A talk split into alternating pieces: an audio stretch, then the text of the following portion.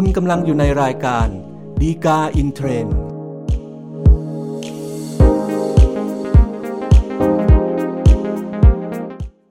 สวัสดีครับท่านผู้ชมท่านผู้ฟังทุกท่านนะครับ พบกันอีกครั้งกับรายการฎีกาอินเทรนด์รายการที่นำสาระดีๆ ที่น่าสนใจจากคำพิพากษาศาลฎีกา มานำเสนอสู่ท่านผู้ชม ท่านผู้ฟังทุกท่านเช่นเคยนะครับ รายการนี้จัดทำโดยกองสารนิเทศและประชาสัมพันธ์สำนักงานศาลยุติธรรมนะครับ อย่าลืมนะครับถ้าเกิดท่านต้องการติดตามสาระจากเรา ย่างทันท่วงทีนะครับ กดไลค์กด Follow หรือติดตามนะครับแล้วแต่ว่าท่านรับชมหรือรับฟังเนี่ยทางช่องทางไหนนะครับสำหรับประเด็นที่น่าสนใจที่เรานำมาพูดคุยกันในตอนนี้นะครับก็เป็นเรื่องของการคิดค่าทนายความนะครับ โดยปกติแล้วเนี่ยแนวทางหรือว่านโยบายในทางกฎหมายประการหนึ่งก็คือว่าไม่ต้องการให้คดีความเนี่ยรกรงรกศาลถูกไหมครับโดยความหมายของมันก็คือว่าคดีไหนที่อาจจะเป็นเรื่องที่เกิดข้อพิพาทกันจริง แล้วข้อสมควรให้ศาลเนี่ย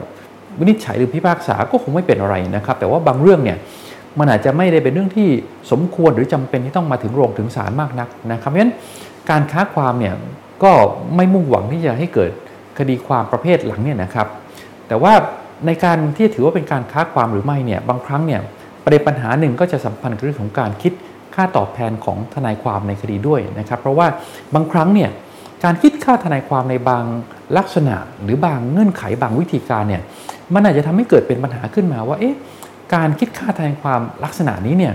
มันจะเข้าทำนองของการค้าความอย่างที่ว่าหรือไม่นะครับ โดยประเด็นที่เรานำมาพูดคุยกันในตอนนี้นะครับก็จะเป็นกรณีที่ว่า ถ้าเกิดมีการตกลงคิดค่าทนายความนะครับเป็นอัตราร้อยละของยอดหนี้นะครับ โดยตกลงจะจ่ายเมื่อได้รับชำระหนี้นะครับจะถือว่าข้อตกลงลักษณะอย่างนี้เนี่ยเป็นข้อตกลงที่ฝ่าฝืนต่อกฎหมายหรือไม่นะครับ โดยเรื่องราวที่เกิดขึ้นนะครับข้อสมมุติว่ามีชื่อนางกอละกันนะครับ ก็ไปชักชวนนางขอแล้วก็เพื่อนๆนะครับ มาร่วมลงทุนในสหกรณ์การเกษตรแห่งหนึ่งนะครับ โดยไปบอกว่าถ้าเอาเงินมาลงทุนแล้วเนี่ยก็จะผลตอบแทนที่สูงนะครับ คิดเป็น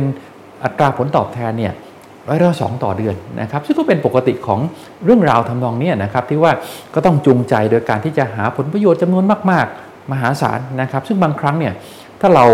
มองดูนะครับหรือว่าใครควรดูก็จะเห็นว่าผลประโยชน์ลักษณะอย่างนั้นเรือตราที่สูงขนาดนั้นเนี่ยโดยมากมันก็มักจะเป็นเรื่องที่เกินจากความเป็นจริงที่จะไปหาการลงทุนอะไรก็แล้วแต่เนี่ยที่จะมันก่อให้เกิดผลประโยชน์ได้มากขนาดนั้นนะครับ แต่ว่าสุดท้ายนะครับด้วยความต้องการเงินต้องการผลประโยชน์ตอบแทนหรืออาจจะเรียกว่าโลภก็ได้นะครับนางขอกับเพื่อนเนี่ยก็เลยตกลงที่จะเอาเงินมาลงทุนนะครับ รวมแล้วเนี่ย ทั้งนางขอแล้วก็เพื่อนๆเนี่ยก็เอาเงินมาลงทุนประมาณ 20 ล้านบาทด้วยกันนะครับ โดยช่วงแรกนะครับก็เป็นไปตามแพทเทิร์นปกติของเรื่องทำนองเนี่ยนะครับนายก็ก็ส่งผลประโยชน์ตอบแทนให้นางขอแล้วก็เพื่อนๆเนี่ยบ้างนะครับตามระยะเวลา แต่สุดท้ายก็หยุดจ่ายไปนะครับฟังนางขอและเพื่อนๆนะครับ เมื่อเห็นว่านางกอเนี่ยหยุดจ่ายเงินผลประโยชน์อย่างที่เคยตกลงหรือสัญญาไว้นะครับ ก็พยายาม ทวงถามนะครับนางกอก็บ่ายเบี่ยงตามปกตินะครับ สุดท้ายเนี่ยนางขอและเพื่อนๆก็ทนไม่ไหวนะครับ ก็ไปติดต่อนายคอนะครับ ซึ่งก็เป็นทนายความนะครับ บอกให้ช่วยในการที่จะมาติดตามเรียกร้องเงินลงทุนของตัวเองกับเพื่อนๆเนี่ยที่ค้างอยู่นะครับนายคอก็ตกลงนะครับ โดยที่ว่ามีการตกลงเงื่อนไขกันว่า นายคอเนี่ยคิดค่าตอบแทนนะครับ โดยจะขอค่าใช้จ่ายเบื้องต้นเนี่ยคนละ 30,000 บาทก่อนจากผู้เสียหายแต่ละคนนะครับ โดยในส่วนที่เหลือนะครับก็จะขอคิดจากยอดหนี้ที่เป็นเงินลงทุนของแต่ละคนนะครับในอัตราร้อยละสิบของยอดหนี้ที่ลงทุนไปนะครับ โดยมีข้อตกลงกันว่า ฝั่งของนางขอและเพื่อนๆเนี่ยนะครับจะชำระเงินค่าตอบแทนที่ว่านะครับ เมื่อทางนางกอเนี่ย เอาเงินมาชำระคืนให้กับนางขอและเพื่อนๆซะก่อนนะครับก็เป็นเงื่อนไขในการตกลงกันนะครับ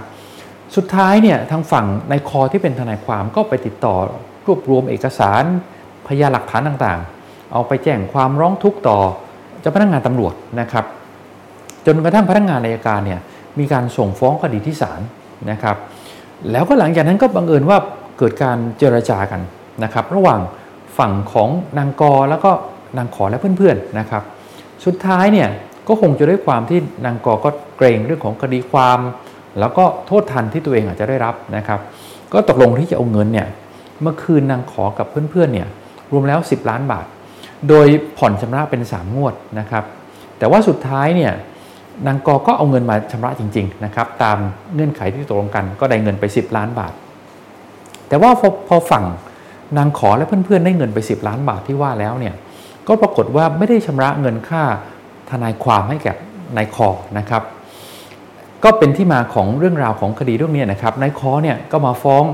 นางขอและเพื่อนๆ เพื่อเรียกร้องค่าตอบแทนนะครับ เป็นอัตราร้อยละสิบของเงินที่ได้รับจำนวน 10 ล้านบาทนะครับ ก็เป็นค่าทนายความตามที่อ้างว่ามีการตกลงกันนะครับ ทั้งฝั่งของนางขอและเพื่อนๆนะครับ ก็ต่อสู้ว่า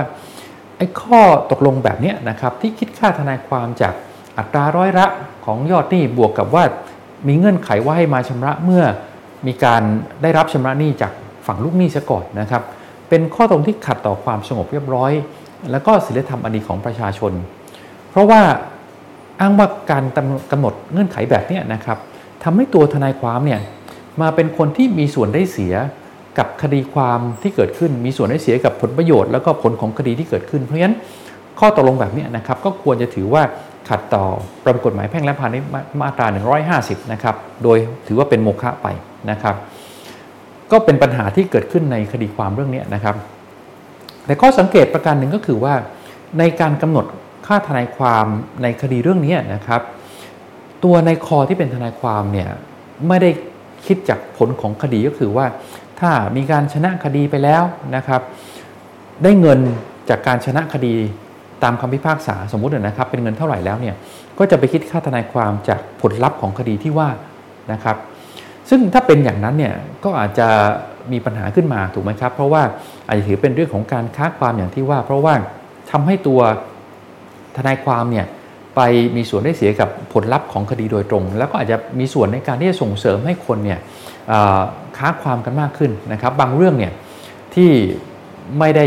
จำเป็นต้องมาถึงโรงถึงศาลก็อาจจะมีการฟ้องร้องคดีกัน เพราะว่าตัวความอาจจะไม่เสียอะไรมากนะครับแต่จะมาเสียเนี่ยต่อเมื่อได้เงินจากลูกความจริงๆนะครับเพราะฉะนั้นก็เลยเป็นปัญหาขึ้นมา แต่ว่าในคดีเนี้ยข้อจริงอาจจะต่างไป เพราะว่าการคิดค่าทนายความของนายคอควายเนี่ยนะครับไปคิดจากตัวยอดเงินลงทุนที่ทั้งนางขอและเพื่อนๆเนี่ย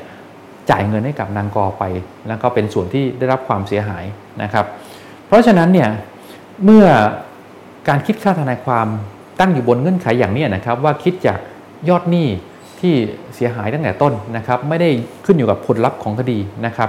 เพราะฉะนั้นเนี่ยก็คงจะไม่ถือว่าตัวการคิดค่าทนายความในส่วนนี้นะครับขัดต่อความสงบเรียบร้อยแล้วก็ศีลธรรมอดีของประชาชนนะครับ แต่ว่าส่วนที่เป็นปัญหาคงจะเป็นส่วนที่2นะครับที่บอกว่าเอาละ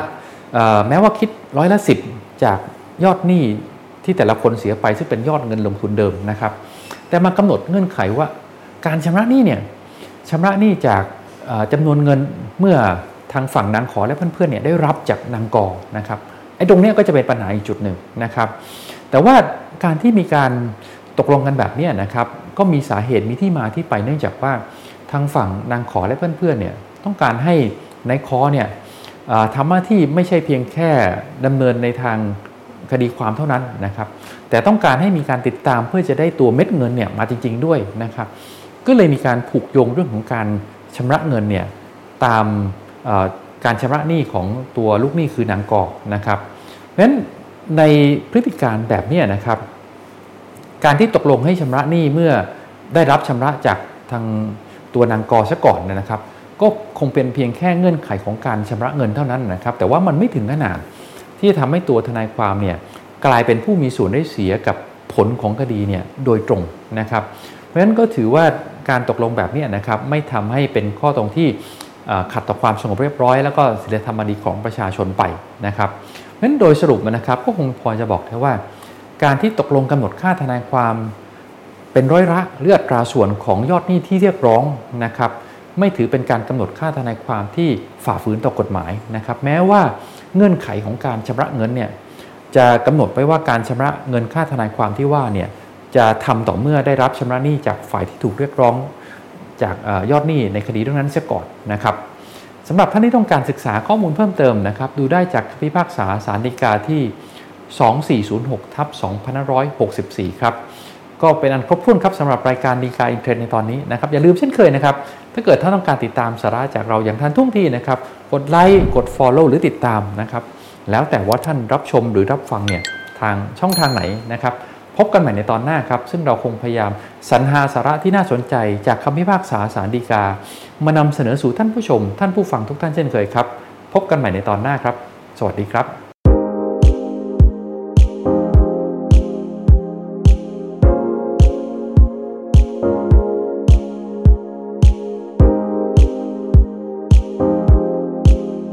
คุณกำลังอยู่ในรายการดีกาอินเทรนด์